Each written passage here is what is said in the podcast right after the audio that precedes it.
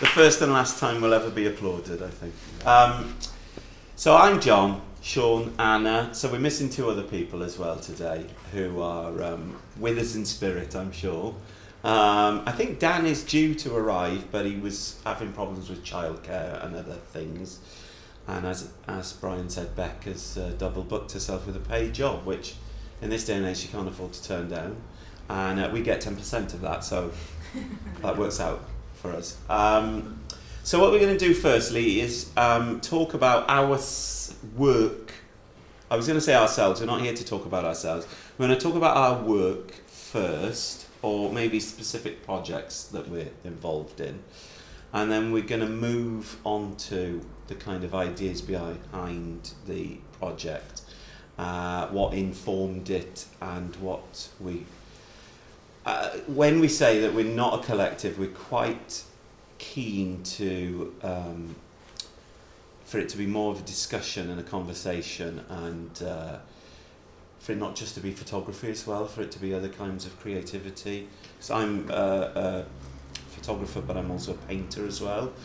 Um, so we're also quite keen for this not to just be us talking at you, silent masses for if you want to if you've got anything to say get involved basically because we're here to um, I'd actually welcome some uh, conversations rather than just be spouting from the pulpit.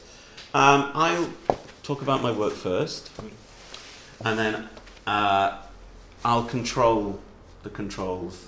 Okay. so we'll move in a right hand direction so my f- my work, the project, the one project I'm showing work from. Can you all kind of see? it's not the best because we've got a lot of sp- spilling light coming in. But I have been artist in residence in Blaenavon for uh, probably two calendar years now. So I've been working with. Um, I was there with Cadu at first, and I was based in a chemist shop in the town centre. Um, and I was basically just trying to get a little sense of the kind of uh, personality of the town, which is a really, really uh, historically interesting and also um, uh, it's a really historically interesting town, and it's also a, a weird place because it makes you think of somewhere like under Milk Wood or something like that, where it's kind of isolated up on the top of a mountain, and it's got. Um, you feel like the town is basically kind of being overwhelmed by historical attractions. There's a steam railway, there's an ironworks, and there's Big Pit.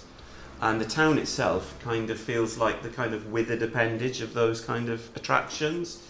Uh, and the town itself is very interesting and, and important historically as well, um, in being uh, one of the places where you can go and experience lots of stuff to do with uh, the Industrial Revolution forwards to now. Um, so I was up there with Cadu for an event which um, happened a year ago, and then since then I've carried on being based in the town uh, and now town uh, based in the uh, town chambers with the um, town clerk, which is very interesting. But um, it's been probably the most interesting project that I've done like this because um, it taught me the most about photography and why we take photos in the first place. And this lady was part of that. Um, her name is Sheila Hawkins, and in the process of me doing the um, project, she passed away. Um, and she actually passed away on the day that I was in the Martin Parr Foundation last year, um, doing, uh, taking part in a talk which was about um, photography in the 1970s in Britain. And I just thought how strange it was that that um, uh, my friend Sharon Ford texted me and said, "Oh, Sheila Hawkins has passed away," and I was like, "That that is me being at this event and that actual thing happening while I was at that event made me think like this is so important that this has that I've documented this lady's life." And I did quite a long interview with her, and I and I and I sat and chatted with her for for she's absolutely fascinating and her life was really really fascinating She's basically worked in this animal feed shop, which had been open from, um, I think before I was born, like 1977, 78. Uh, and it was in the back of uh, Victorian Chapel.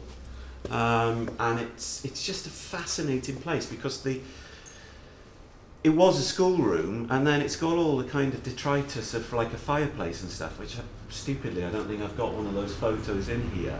But um, I just thought this is just says so much about why I personally take photos is to try and capture some of this stuff which is always slipping through our fingers and that is the information and the stories and narratives that these people have in their lives and that we all have in our lives um, and Sheila was amazing and she was was one of the most interesting people I'd ever met and just was so full of stories of that area and the um, Brynmawr and all, all that kind of area. Um, and she'd opened the shop with her husband, and um, and then her husband had passed away, I think, in the late 90s, and she carried on there on her own. Uh, and she retired in October of what would be 2017, and then only passed away within about six months. So I think that a kind of what she was actually doing there was kind of keeping her alive in some ways. That routine, once that routine was broken, I think she'd kind of um, lost that kind of thing which kept her going and it was really really sad and but but it did teach me a really valuable lesson about why I think we're all kind of interest, interested in photography in that way as a record of stuff um, so I'll flip through another few shots so that's the cemetery area in Blaenavon which is really um, uh, it's really weird. Just the whole t- town is very strange and very like a kind of um, painting. Um, and it looks like it's almost been production designed because everything is kind of laid out in this strange way. And you kind of move through these different vistas, which are kind of like set up for you. And I think that's a bit like what you were saying about Ray Moore, Paul, with that kind of. You go out on that kind of journey to have a kind of serendipitous event with something that you don't really know what you're looking for. Because I don't go out with a kind of uh, mindset of, oh, today I'm going to photograph, you know, X, Y, and Z. I just go out looking for things that are going to happen. Um, so this, again, was another thing. This is a guy called Reese who um, I think had been a steel worker in the Vale. And um, I did the project and I was this was the Cafe Dotties that was opposite where I was um, working. And then as soon as I'd finished the project, I found out this cafe had closed. So that was another thing that it was just full of these um, kind of lessons of, you know, we, we're documenting things that are actually constantly shifting and changing rather than staying the same.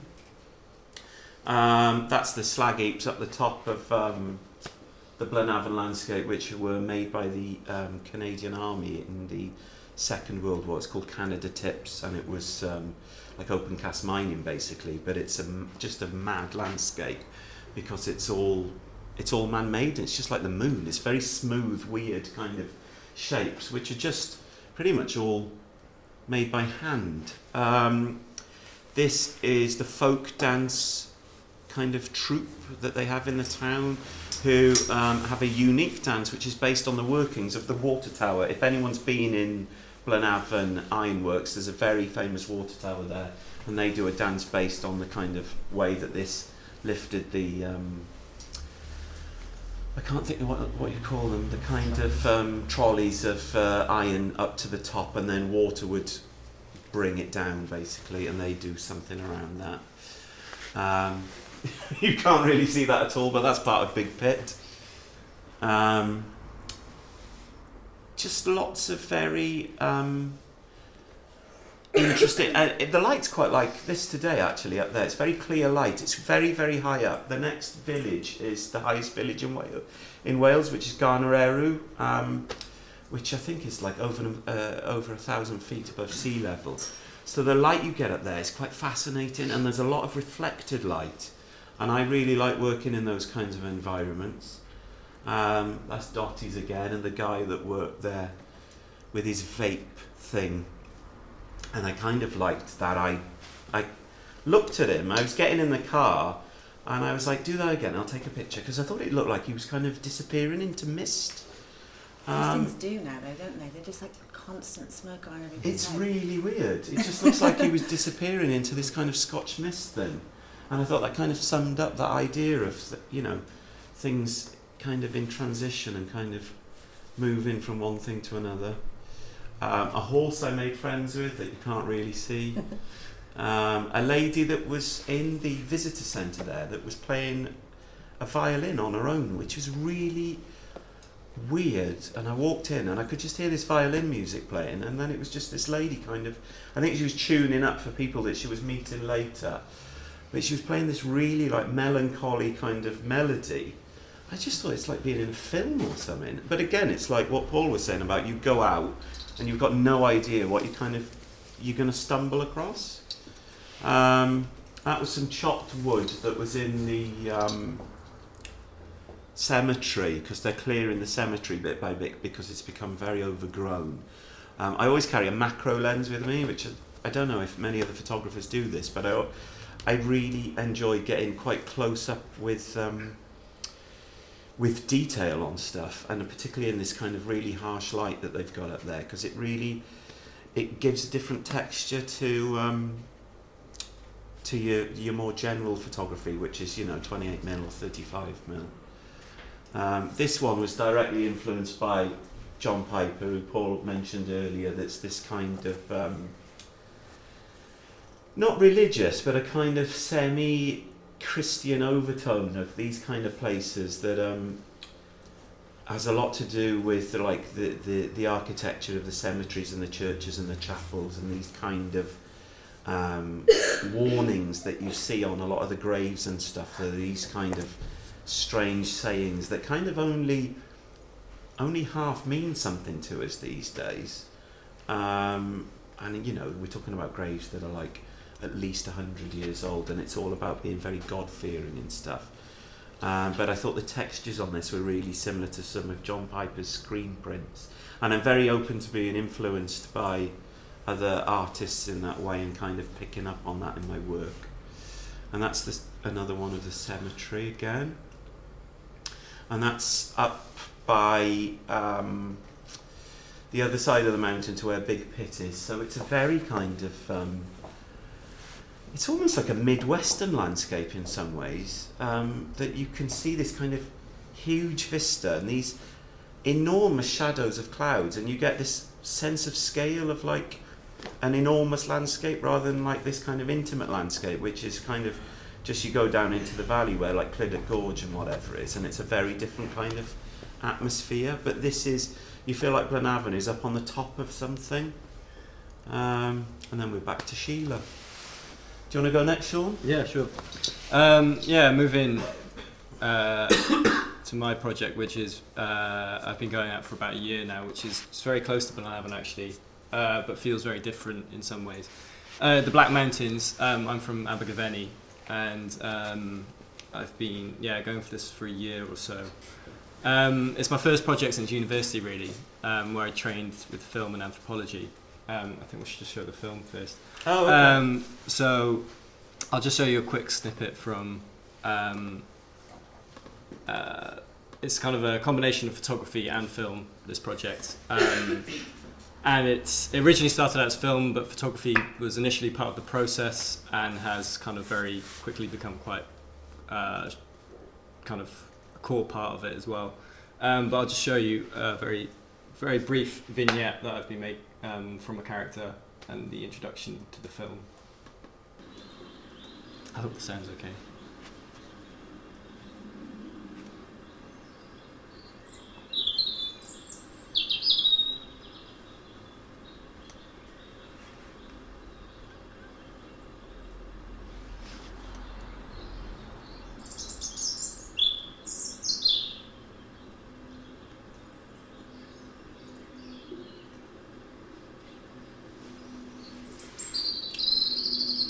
Sounds amazing. Yeah. Speaking. Great speaker. Did you record the sound separately? Uh, yeah. Yeah, uh, apart from the voice, which will come in. We used to keep our feed in here because it was easy to get out and other people to deliver for us. And, uh, and before the door was good and it was locked. And there was, well, the first time there, it wasn't locked and there was feed disappearing. So we put on, on the front of the door, thieves been here. When they came back the second time and smashed the door, and they took a fair bit, I put on the side of it, thieves again. Thieving bastards.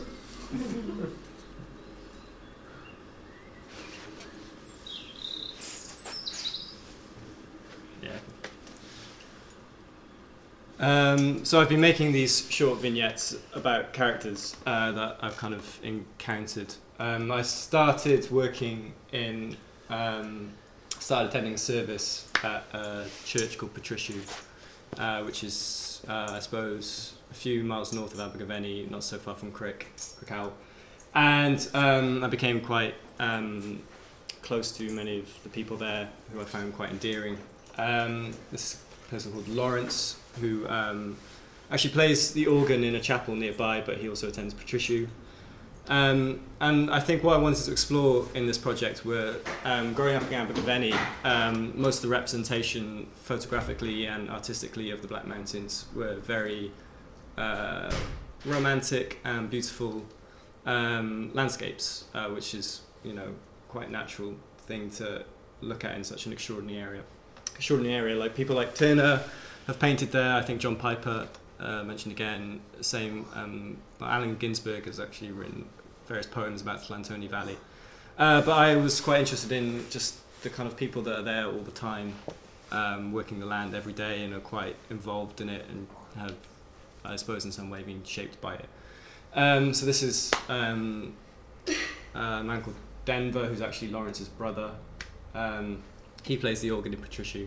And I started, yeah, I started going to Patricia to kind of move outside of my normal social social sphere, um, and uh, it kind of became a central point for me.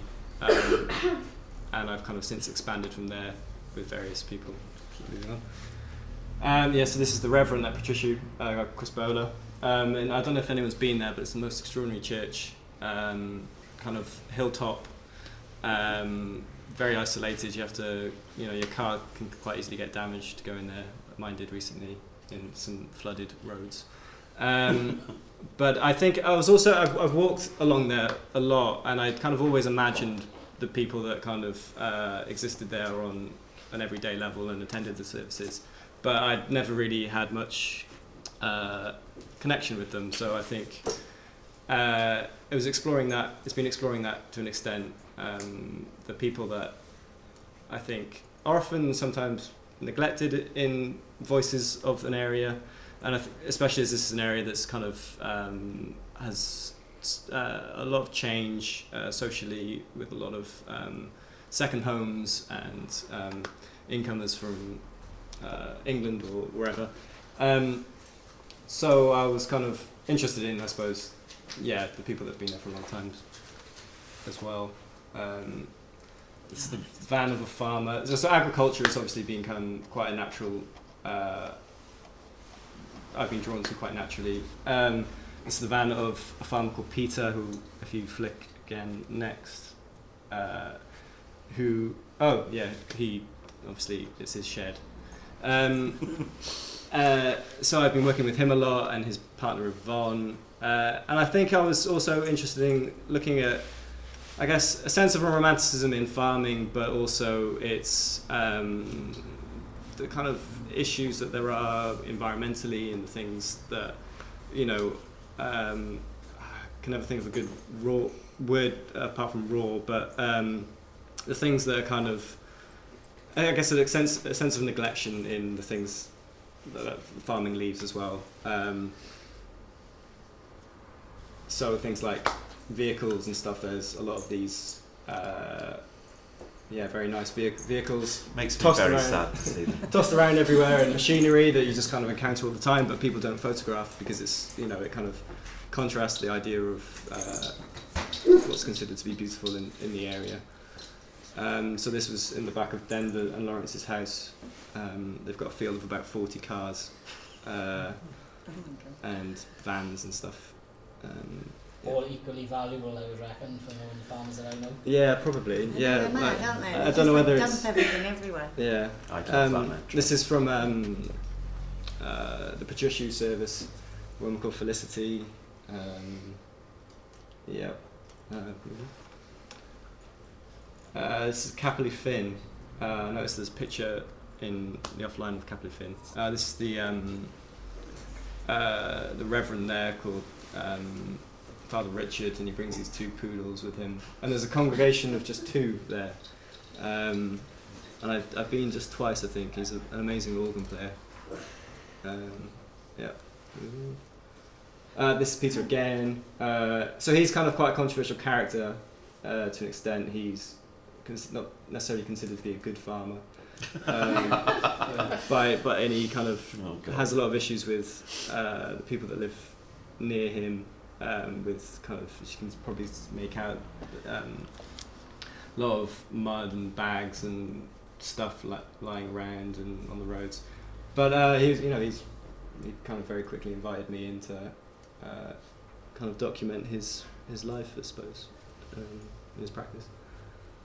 Uh, this is Lawrence again.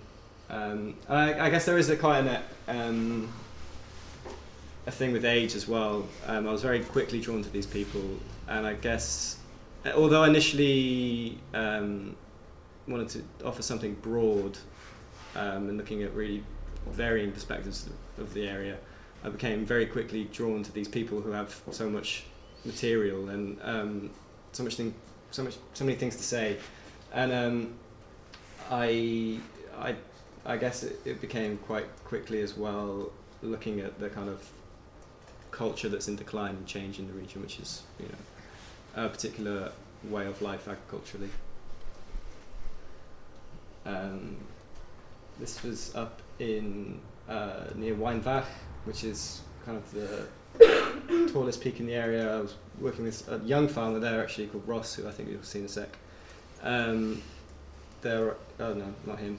Uh, He's who- aged quite a lot since Yeah. you were. uh, this is, you know, uh, uh, Peter's enemy, Bridget, who lives next door to him. Uh, Brilliant.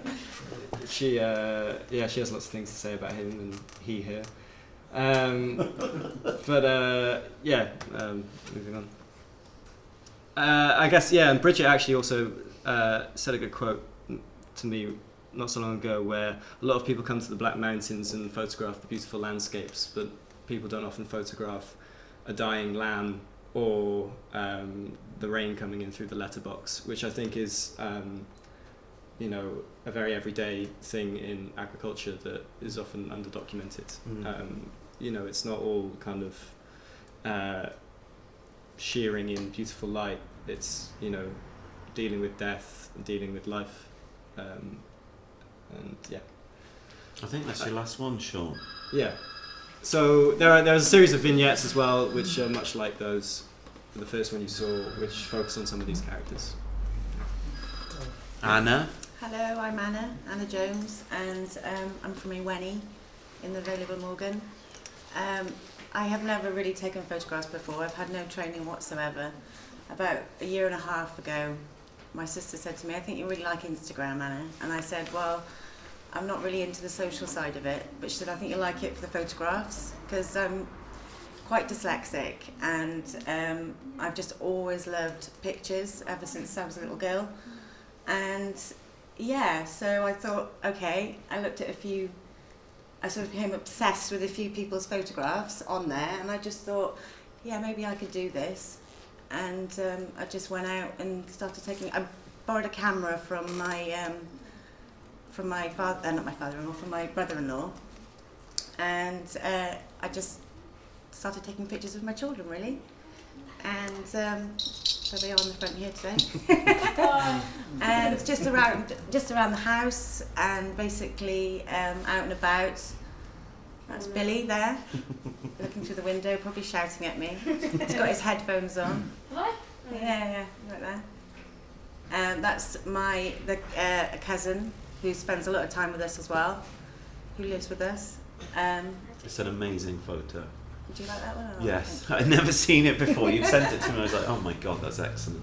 And that's Teddy in the kitchen after tea. She wanted some mince and she wanted me to go down to the village shop to get some. And I said no. Mince. N- mince. Oh, mince with Polo, polo mince, I was going to say, like, no one wants mince that much. No, no, no, she didn't want that. She wanted polo mince and she was screaming at me. And my camera was in the room, so I just quickly rushed over and took a photograph of her, which is a bit mean of me, but it's, that's her in her in her rage. And that's Fred, out and about on his bike every day.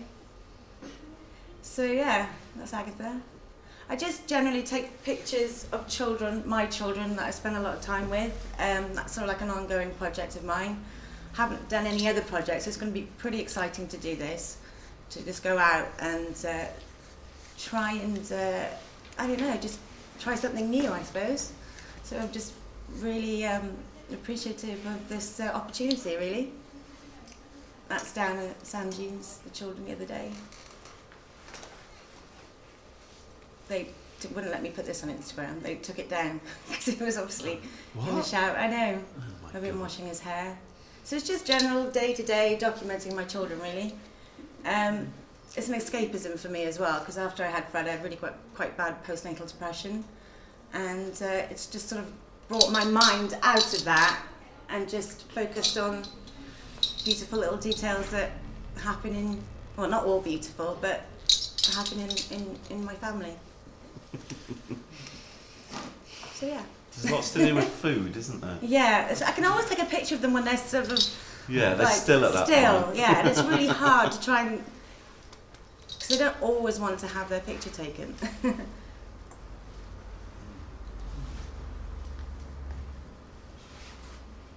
That's in Bridgend, eating chips. it's very. That's the only picture I've got of it. Actually, I've got a few more, but you don't really like having your photo taken, do you, lately? Finds it annoying. So. I try and capture it. I'm getting better now to try and cap, not be so like, um, like stop, everybody stop. I'm Yeah. just sort of like moving around with the camera more. I'm getting used to it. I still, I'm not really great with all the dials and things, but slowly. You don't have to worry. I do a lot of running dials. backwards as well. I think you take, can take the pictures without worrying about the dials. Yeah, yeah. I've sort of like forgotten about that now, but I would get really in my head thinking, like, what am I doing? What am I doing? And then you miss the picture then. And it's sort of like a feeling you get when you take it. It's just sort of like you just see it there and then, and you just think, right, okay, Mm. it's just. I do it more on feeling, really. So what's the movement, guys? We haven't finished yet, Brian. Go on. Jesus. He's chomping at the bit. So, uh, we've got some of Beck's pictures as well. All right. And we haven't got Dan's because he's just not organised. And they're on film. Imagine what they look like. Um, this is Rebecca's stuff. What can we say about Rebecca? She's amazing. Okay. um, so her stuff is more. Um, I think it's more. It's it's more to do with portraits, and it's very actually. I think portraiture is a main kind of thing, isn't it? And I don't think that's environmental portraits of stuff as such. I think that's very much the person, um, and her stuff is very kind of. I don't know. I find it very kind of like going by the seat of the pants, kind of grasping at stuff, the imagery that's Wow, kind of very beautiful. um, Her colours are impactful. amazing. Yeah, and her use of colour is, is astonishing in lots of ways. Um, Has she had any work published? She's gone for that editorial type. I don't think she has, to be honest. Um, yeah, it does have that kind of editorial vibe, but it's kind of. I don't think she's aware of that in some way, so she's coming to it in a kind of slightly fresh. I don't think she's. I don't think that editorial thing is kind of a raison d'etre. It's kind of almost more like in a paintilly way. I get it that she's more about the colour and the and the image than it's got to look in a certain way because of X, Y, and Z. I've seen it in a magazine or etc. and they're kind of yeah. I mean that is very much like um, ah. There's a painting by Augustus John which is really similar with the um, colours here. Where is she working? Uh, she's based in Merthyr, and I think these are pretty much all done in Merthyr. So I think these are done in Cardiff, um, but the rest are, are Merthyr. So, so, so I had a series of conversations with Dan, um, which over seven years, and then or six years I think we worked it out, and then we kind of we mentioned some key kind of um, other people that we'd kind of noticed along the way. Um, and then we just had some very loose informal meetings um, where we kind of talked about what we were interested in and um, reasonings behind kind of clubbing together and um, I mean, it's something I'd, I've had in mind for a long time that has kind of come organically through what Andy's been doing with kind of recreating um, Bruce Davidson's pictures, and then I was doing some of Bruce Davidson's pictures, and I'd read Paul's book about um, you know photography in the valleys uh, with uh, Eugene Smith and and uh, our friend Robert Frank on uh, the top of uh, the Bwlch looking down into Cwmparc and, and lots of other things like that. And I think, so I was thinking that, I said this to you earlier, Rob Hudson, about it, looking at it more as a kind of, rather than looking at it as a, as a, uh, a narrative where we are just the end of the narrative, try looking at it more of a kind of continuum where we are at one point in that continuum and obviously in that continuum there's also going to be a future at some point that you have to kind of take into account for.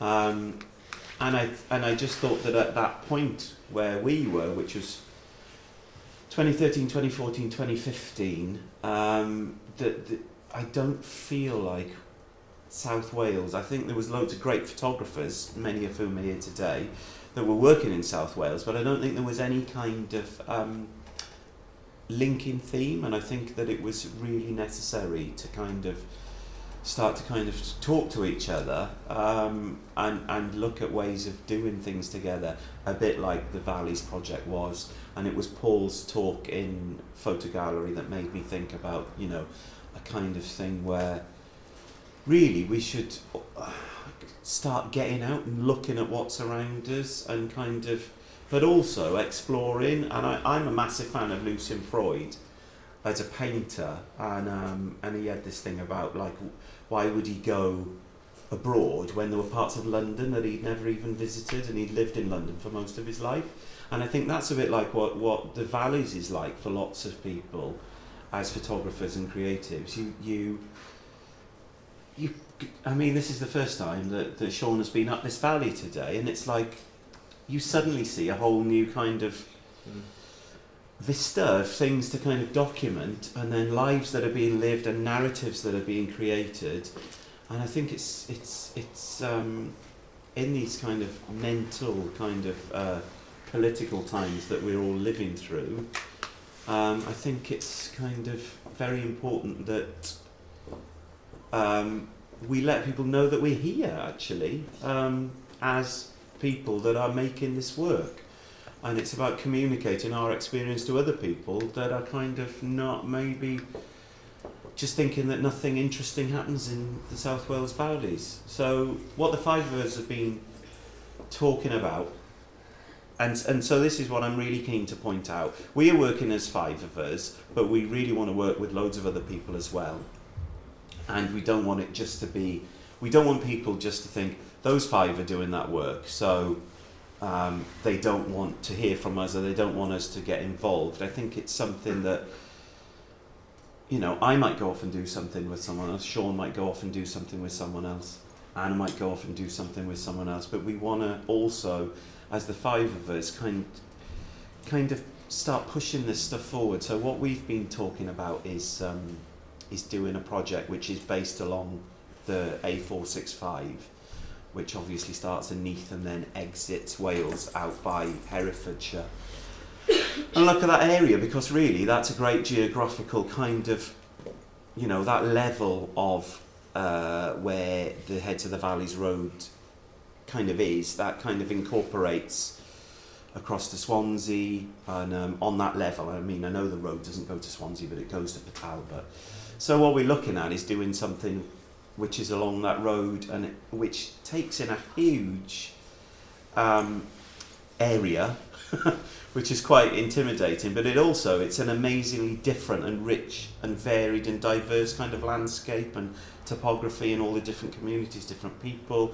You know, it's in it's somewhere that's very rural at one end, but at the other end it's like a massive steelworks. It's a fa- it's when you look at it, it's actually quite a fascinating road, and it was built in the, the 50s really to connect the steelworks in Port Talbot, which was Abbey Abbey Steelworks or something at that point, as in Margam Abbey, to be able to get that steel to Coventry and, and Birmingham and Longbridge to, to build cars after the war. Um, so you think of it as being that kind of expressway, which it, it's never really been very fast, it's getting a bit faster. So that's what we're kind of looking at at the moment and kind of very eager to get started on that now because the light has uh, the light's been kind to us. And that's the kind of plan that isn't really a plan. We, we're quite keen, I think, for it not to be a, a kind of collective that, as I described earlier, we don't all want to swear an allegiance on a red book and like have a manifesto like um, Citizen Smith it's just a bit more organic and a bit more friendly than that, hopefully. Um, and just we would just yeah want to get going really. Um, Yeah, my, my learned friends. Yeah, I think it's like like you're just saying about kind of creating uh, dialogue between lots of people who are already act- working actively in the area and producing something that's uh, coherent and connected, uh, but something that's also non-exclusive and or- organic and works from photographers rather than something that's top down. Mm, Um, excellent point. Bottom up, not top down. and kind of yeah, building building together really. Yeah, yeah, yeah. Um, as as Brian you pointed out earlier, photography can, can be quite isolating, so I think it's really important to kind of uh, yeah work together and kind of be open, um, but also kind of have something to focus on as well. I think if, if people work together, it, it takes away the anxiety quite quickly of trying to strike out on your own. Um, I mean, I've worked for a long time doing projects like this, like eight or nine years now, and I did a, t- a TV documentary that I was like, was uh, just very weird to do because, like, I w- turned up to the first day and I was like, uh, and they were like, oh, you're presenting, and it's like, uh, I didn't know that. So I had to kind of pretend and act out this story that I was researching this archive of Valley's photography that had never been seen before. And Anne knows about that because it was found in um, Treorchy Library. But that was a kind of. Um,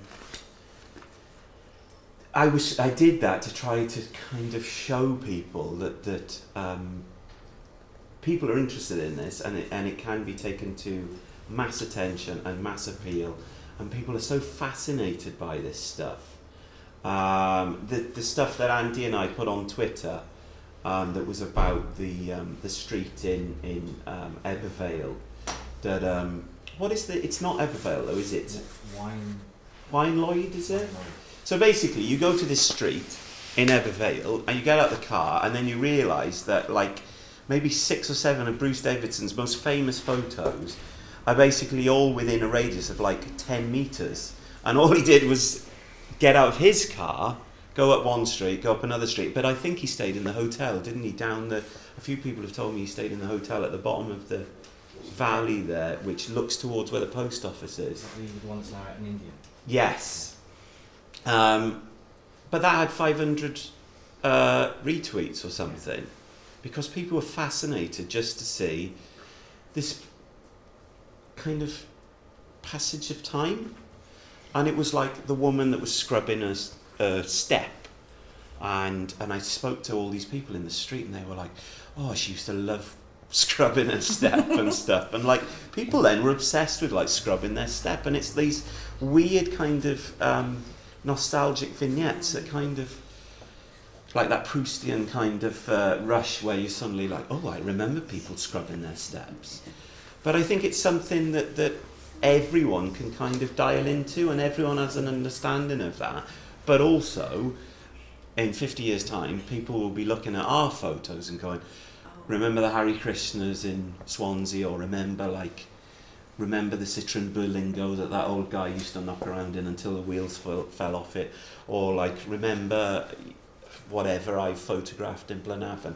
I think it's very important to to look at your own work and think that we're all creating stuff that will be very useful for other people in the future, not just for like communicating to people now. Um, but people are super. Sorry, do you think that you know, in 50 years' time they'll still be talking about the coal industry though? Yeah, definitely. But it shouldn't really be, um, because I can understand nostalgia, Mm. I, I can understand all of that, but there are a lot of things that are not related to uh, the, the big industry Mm. that are happening now. Yeah. Um, but we're still articulating a, a narrative of the valleys that i- is, is of the coal industry because it's the one that's shouted the loudest Yeah. and we, that's all we hear. I- Is it, this project, do we have an opportunity that we've got these sort of skilled people, Yeah. we've got this will to involve community, Mm. more than welcome to use the, the workers Definitely. Well, Anna's work has got nothing to do with, like, none of our work has got anything to do with the coal industry. We all live in the valleys. I mean, it's not seen as being the valleys. I live in Treforest.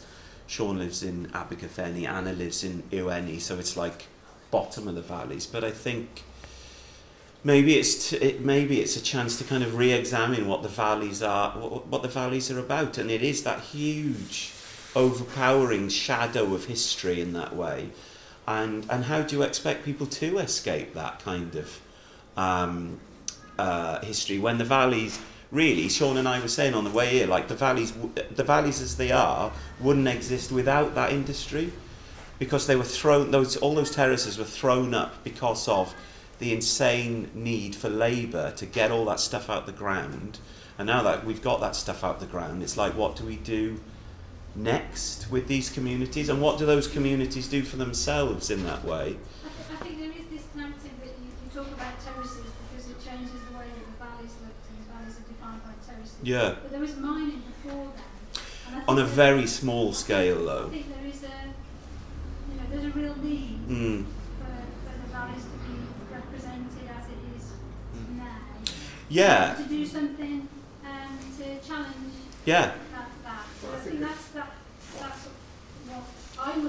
And if we can give you know if if someone wants to step forward and we can help them give that that platform to promote that work and allow people to see that work i mean that's what i'm trying to say is like it's um if you're on your own and you're documenting stuff and you're going around taking photos and you don't really have access to the internet, you don't have access to Instagram, you don't know other like minded people are doing that, it's very difficult for you to jump, make that quantum leap into communicating your work to other people. And if we can kind of, um, what's the word, help people to do that, then that then that's, you know, that that's what I don't want to do is kind of go and do social tourist work where we go and look at a community and say, aren't they poor, take pictures of them and then go and show those pictures to other people. It's about helping the people in those communities to kind of reflect um, what they are looking, what they are doing themselves and what they're seeing themselves and, t- and tell those stories about themselves. Um, Sorry. yeah, carry on, Anne. I'm, um, you know, on the, exactly the same lines that Gail's uh, referencing. I think that kind of getting embedded in communities, Yeah, wherever they might be, there's actually a lot going on. yeah, yeah, yeah, yeah. It's about the future, it's about energy, Yeah. it's about sustainability. Mhm. Some of the uh, valleys communities are uh, ecologists are finding that they're incredibly uh, diverse Mm. They've never been industrialised in, in, the- in the way that many, many other landscapes Mm. have. So that's just to name a sort of a few, but Yeah. I think there are lots of things, pockets going on. Uh, you know, as you know, I work in, in Rhondda Cynon Taf Mm. and so I'm connected on many reasons, many levels to many different Mm. Uh, and I, I wouldn't say that I know them all by any means, but I, what strikes me Mm. is that there are so many things going on which people don't know about. And Yeah. I think that people, it would be great for the communities that live up here, for people to know about that. Yeah. And how do we connect? well, How do we connect them together? Yeah. Which um, have been going for, you know, 15, 20 years. Mm. And they're at the moment engaging with kind of top-down funding, but, you know, maybe lottery funding over seven years. Mm. They're looking at governance, they're looking at all sorts of new, you know, apparently new things Mm. that I think, you know, we're all looking for new ways forward in the light of what we're all experiencing at the moment. Mm. And I think that there are things that could come out of the sense of community that there is in, in the, in the valley. Oh yeah, definitely. The things that's held it back, sorry. Yeah. I'm giving you a I mean, that's why I that's why I stayed in Blaenavon after after I did the job that I was paid to do by Cadw. I've stayed there for another Yeah. year, um, and put- you know earned money to keep myself there to carry on working in that community because that community is doing stuff like that. You know, it's it's there's so much involvement in the town in trying to promote the town as a place to visit that isn't just Big Pit, uh, the ironworks and the and the and the uh, trains, the steam train, because the, you know that's that's a source of income for them within that town centre, because there's so little else to do in terms of employment in Blaenavon. Every you know everyone goes up to Brynmawr or um, Pontypool or wherever like that, and it, and I think that's something that's really important to try and. I mean, it's what we're talking about is something that's like a five-year plan or a seven-year plan Yeah, where we try and you know i'm not you know i'm not talking about moving away and you know i've lived in this area already for like 20 odd years.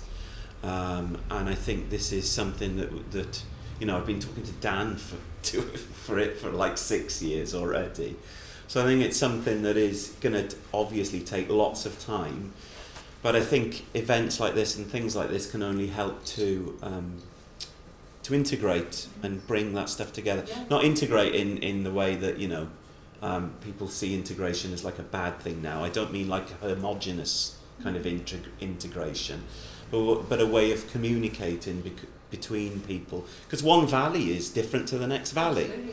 And that's the thing. You you can't just say the valleys because it's like what well, we're saying well, with the, Blaenavon is two miles from Abergavenny, Yeah. from where I've been working. And there, you know, I know Abergavenny isn't in the South Wales valleys and such, but you know, geographically or uh, topographic, uh, uh, top yeah, um, topographically. topographically, it's just a continuum of that. Yeah. Um, and it's it's always you know it's it's just an extension, and I think um, it's really important to like I think look at Welsh identity as like um, a spectrum Mm. rather than like a, a, a scale. And I think that's something that um, I think uh, people sca- uh, uh, when it's, it's seen as a scale, certainly in Abergavenny, where people see themselves to be less Welsh than people living in the valleys or uh, ten miles Mm. Further away. And I think uh, Yeah, I think it's just a, well. it's a different type of Welshness. Yeah. Yeah. And I Mhm. think um, Well, you have to go very far back to find out that people are Italian and Russian. Yeah, and yeah, yeah. Yeah, absolutely, yeah. And I think uh, I think even, yeah. yeah, and I think like we have we have so Precise name. much so much going on um, that needs that can be kind of uh, vocalized here Mm. through photography, and I think yeah, there's a there's a uh, funded uh, calendar called the Rhondda calendar,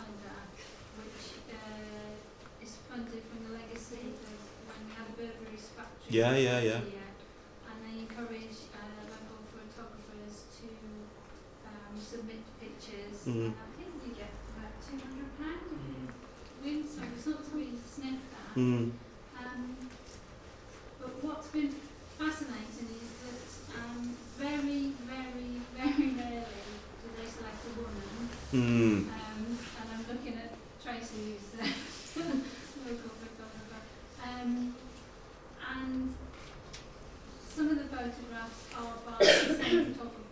Mm.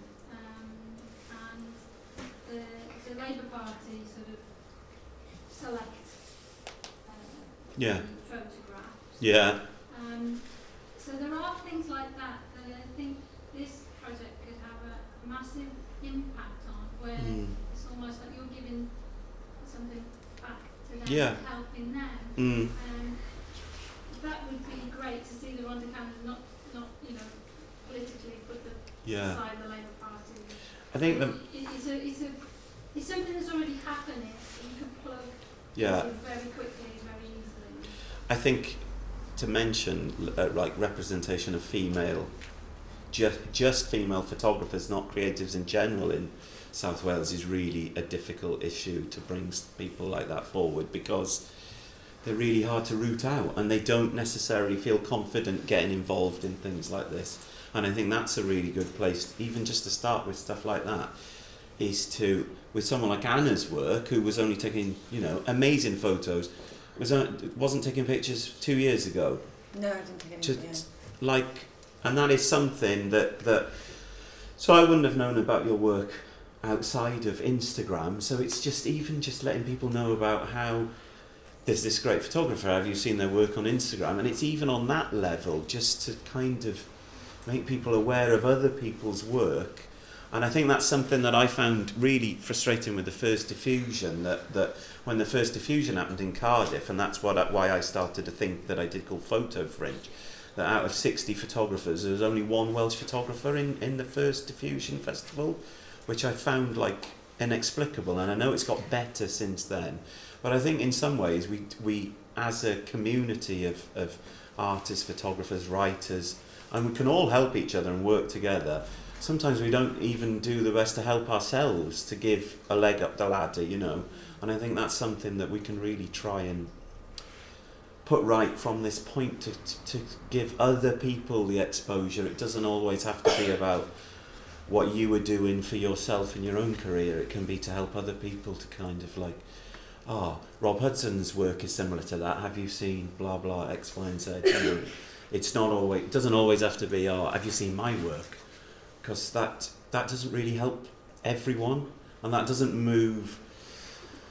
That doesn't move the conversation in the community together, and we do all live in the same area, and we're all looking at the same things, and kind of, you know, the themes are very similar. You know, you look at Sean, Sean, Sean's work and my work. I'm 41. Sean is 26. and we're from you know I'm I was born in South uh, in West Yorkshire, but our work superficially the themes are really really similar, and we're into very similar things. So I think it just makes sense to kind of come together as a front to present these this work to people rather than try and do it on your own and not get nowhere, but it, it doesn't always have to be about the single, it can be about the plural in lots of ways. And I think that's. There's a lot of value to be derived from um, being not one person, Yeah, because that looks like ego. exactly. And uh, that's one of the things I found with the collective I'm part of. Sorry, Yeah. the collective I'm part of. But Yeah. It's not actually top down. Yeah, it's. Um, it's that, that's been a great success for us. And, Yeah. You know, um, we could not have imagined um, three or four years ago mm, where we'd be today mm. without the collective. I think that um, you know, there's always ego to at play with expressing yourself and saying to someone, "Look, I've taken this wonderful photo. You must look at it. I've taken a picture of, you know, like I take pictures of um, all day breakfast. Like, who cares about pictures of all day breakfast? Why would I think someone else wants to look at my photo of an all day breakfast? But that in that kind of same way, everyone's had an all day breakfast at some point, and you can go, well, I don't like the look of those sausages, or that bacon looks shit. You know, it's like, so it's that kind of thought process, and I think that's what we're kind of, Yeah, we've all got that sha- shared experience of living in the valleys at the same time, and I think we should all try and, you know, uh, bring our talents to bear on creating, uh, you know, a critical mass to kind of communicate our experience to the wider world because it is a really interesting area historically, topo- topographically, um, in terms of immigration. There's all sorts of really interesting things just bubbling, and and a lot of stuff that Paul mentioned. It's like, you know, that that kind of sweep of history is is is interestingly quite central to this this area, and if we can kind of present a new narrative for that, I think that's. And it's not necessarily a new narrative, it's just like a definitive or, or a realistic or a truthful narrative of what, um, you know, of Where do, how do we move this forward then? Me being pushy. How do we? I have no how- how do- idea. I mean, that's what I'm trying to say. I mean, for the five of us, we want to work on this project where we look at the A465 and we kind of. I think what's exciting for me is. Um, How are you going to present the work? Is it going to be a magazine, newspaper, You've got to make the work. you've got to make the work. Yeah. But you- if you've got an end point, then I am going to um, that'll, that'll commission you, lots of people that I don't know to recreate the pictures out of matchsticks. I knew Rob would like that. Um, no, I've no idea. I mean, For me at the moment, uh, the excitement is in a process which is um, working in a group and rather than uh, working as a single artist forward slash photographer because because I paint and draw and take photographs. It's a different thing to me from many other photographers that work in that way, and I think that's the going to be for me, that's the interesting thing is the dynamic of looking at other people's work and looking at them. If the five of us go, say, to Anisea and walk round, like, how does that work? Do we all follow each other around and take pictures of the same thing? Do we go off and then meet in a cafe and, like, say, oh, did you see that weird shadow or that tree or that, you know, did you talk to that mad old woman that threatened us or. Fine, John. Just do that. No, eh, well, exactly. Yeah, I mean that That- that's. To me, sounds uh. I mean that's what I love doing anyway, and I love just going out and exploring places, and that's what that's. Um, uh, you know that is the valleys. Is you can go out and have a brilliant day exploring really fascinating places. Like you go up to the Cholera Cemetery in Tredegar, and you have a wander around there, and you're like, this is, you know, this is crazy. This is like, well, loads of people don't know it's there, and it's like, and then you've got the Koudelka picture of it, so you're like, oh, Koudelka's been here. Like, Joseph You Koudelka's been to a cholera cemetery. use these meetups to kind of encourage local photographers Yeah. to come out Yeah, yeah, and yeah. to get involved and Yeah. maybe then start Yeah. small local projects Exactly. which tie into the A465, which tie Mm. into community, which then encourages Yeah. people to get involved. I think in this day and age, you don't need a grand plan like, you know, the farm agency or whatever it was in America, like sending photographers out to the plains of America to do this very kind of masculine, like, oh, I'm going to photograph, like, you know, the, the Dust Bowl and all this stuff because we now we've all got these things in our pockets that connect us to everyone else, so we, we can do it in a very different way and quite and quite quickly. Um, So yeah. Can we just we get on with it then? Yeah, well, that's Can it. we, can we, sorry. Yeah. Really, really, so, so. You don't have to wait for people. You just say, "Well, I'm going to go and, and just get on with it," rather than But you, I mean, it's just me being selfish. Mm. And, and it's a yeah. yeah, Um, so, if you get together, pick a date, yeah, be here at a certain time. Yeah. It doesn't have to be that but I mean, it'd be brilliant if it was. yeah, yeah, yeah, Um, but just to start, yeah, I'm, I'm really, really conscious that um, from, from listening to you and Yeah. from m- my, myself doing the project, mm. you can talk and talk about it, but Yeah, I mean- something, something needs to happen from this. yes. So that people don't go away uplifted, excited.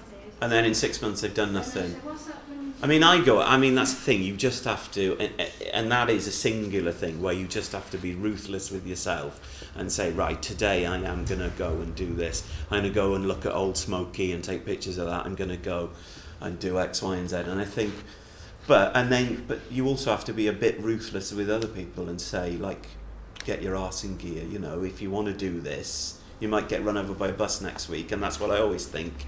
And it's that thing, you know, I was talking about Sheila. If you think like, um, you know, I was taking those pictures of Sheila. If I hadn't met Sheila at that point, she would have passed away. And, and, and those conversations I had with her and those stories she told me about, like, her husband uh, had this terrible accident in, in Big Pit and he um, then had to go and work in, um, in the factory in Brynmawr that I can't remember. Was it Dunlop?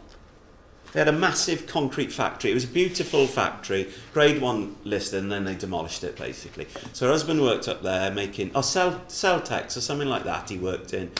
And then that paid for the um, animal feed shop that they worked in. And that's a whole life is, is, would have been lost if you're not constantly documenting. Uh, someone, I read it somewhere that it, it's like, the older generation, which is always the older generation, and we will become the older generation, is a library which is on fire.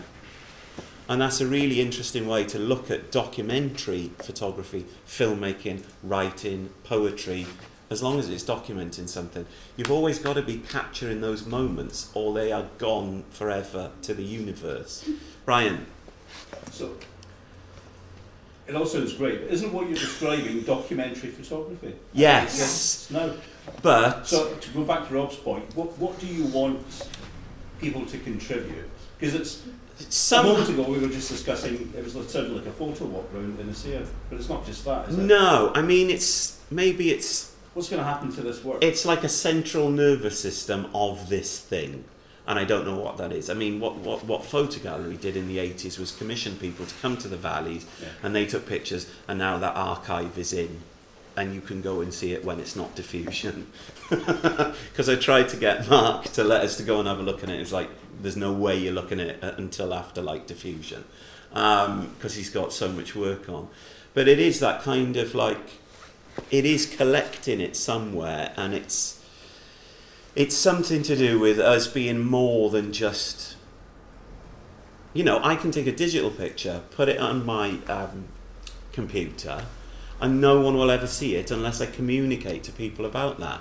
So it's it's about kind of creating an environment somehow where people can kind of meet up and talk about this and share stuff but also keep that kind of recording aspect of it ongoing and have, you have you approached the National Library because they had millions over decades on digitisation? In Wales, uh, we've got In Mr. Wales. We've got a point of order from Mr. Cabuts at the back. Oh, sorry. No, no. Uh, that was For the benefit of the tape, Paul Cabuts is raising his hand. Yay!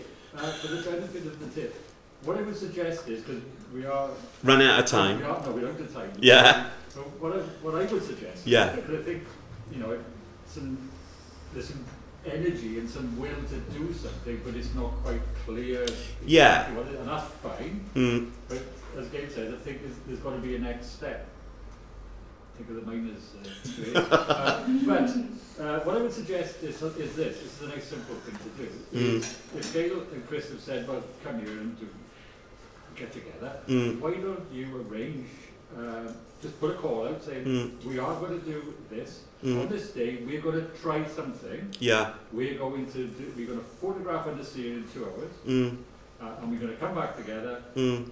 let's see what we've got. Yeah. And if, it, and if you want to do bottom up, that's one way of doing it. Yeah. Actually do something and see what emerges. Yeah. You know, and, and the journey that the project would take could, could Mm. go all sorts of places. Yeah. But I think actually, you know, the thing I always think, if I'm not quite sure about anything, I Mm. go make pictures. Yes. Because because that, that that's to clarify. Yeah. So that's what I suggest. Have a chat to these good people. Get a date. Get Gabe and Chris to promote it. You've got a you've got a, social media platform. Promote it. Mm. Get people here and tell them you are going to be making pictures. We're Mm. going to take pictures. We're going to bring them together and we're going to Mm. look at what we've got. Mm. And let's and that, let that be the start of that discussion about where it goes. Do we pass that motion? Those who say aye, say aye. Aye. There we are. So, in how long? A month or two months? A day.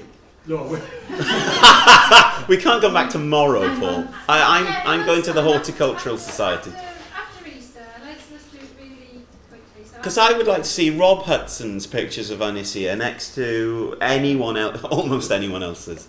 and then I choose their You pictures. wouldn't trust me. because that's the difference of what Rob sees and what Anna sees is like that's what starts to make it interesting. Yeah. Then you have a dynamic between. And, and that is a conversation. Yes. And that is what it needs to be. Yeah, yeah, yeah, yeah, yeah. And then what it becomes, well, you would discuss. Yeah. So, honestly, I think that's the It's not sterile. It's like you know, it's it's a proper like conversation and a kind of hmm. yeah. It's a narrative and Don't it's a forget, there's something in the water here, right? 'Cause if, if, if I've been taking pictures of it, like Alan's been taking pictures, you know, what's on this here? Speaking of this, speaking of water, Yeah. drink the water as well. cancel pop.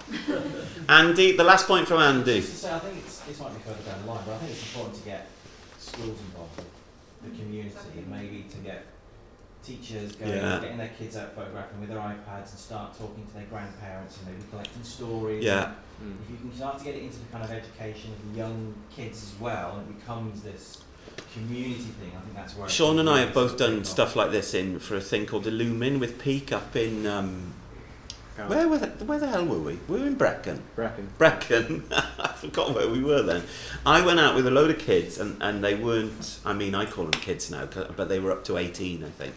And we gave them all disposable cameras. Not one of them had ever seen a disposable camera. They'd never used a dip- disposable camera.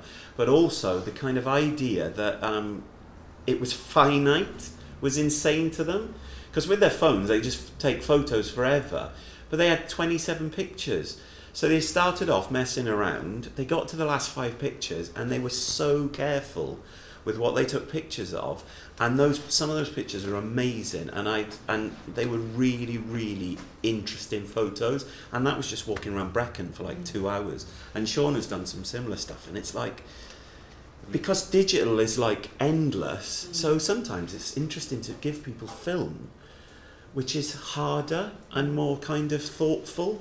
And I think that is an interesting process. Because it's sorry- like- Sorry to keep interrupting, but we are out of time, right? Yes, we're out of time. But- So- But, but just be aware that, you know, and Andy's point is a very good one. Yeah, yeah. Don't forget that, we, you know, Gail, Chris, we're already, Sam was here, one of the staff from the school here. Yeah. They'd be dead up for it. Yeah, yeah, yeah. I think would we be we'd be interested in doing something like that? Yeah, definitely. Yeah. Okay. You'll hear from us. We're on Twitter. I think it's literally just South Wales Project, all one word. And we're on Instagram, South Wales Project, all one word, isn't it? We might have an underscore somewhere. well done, everyone.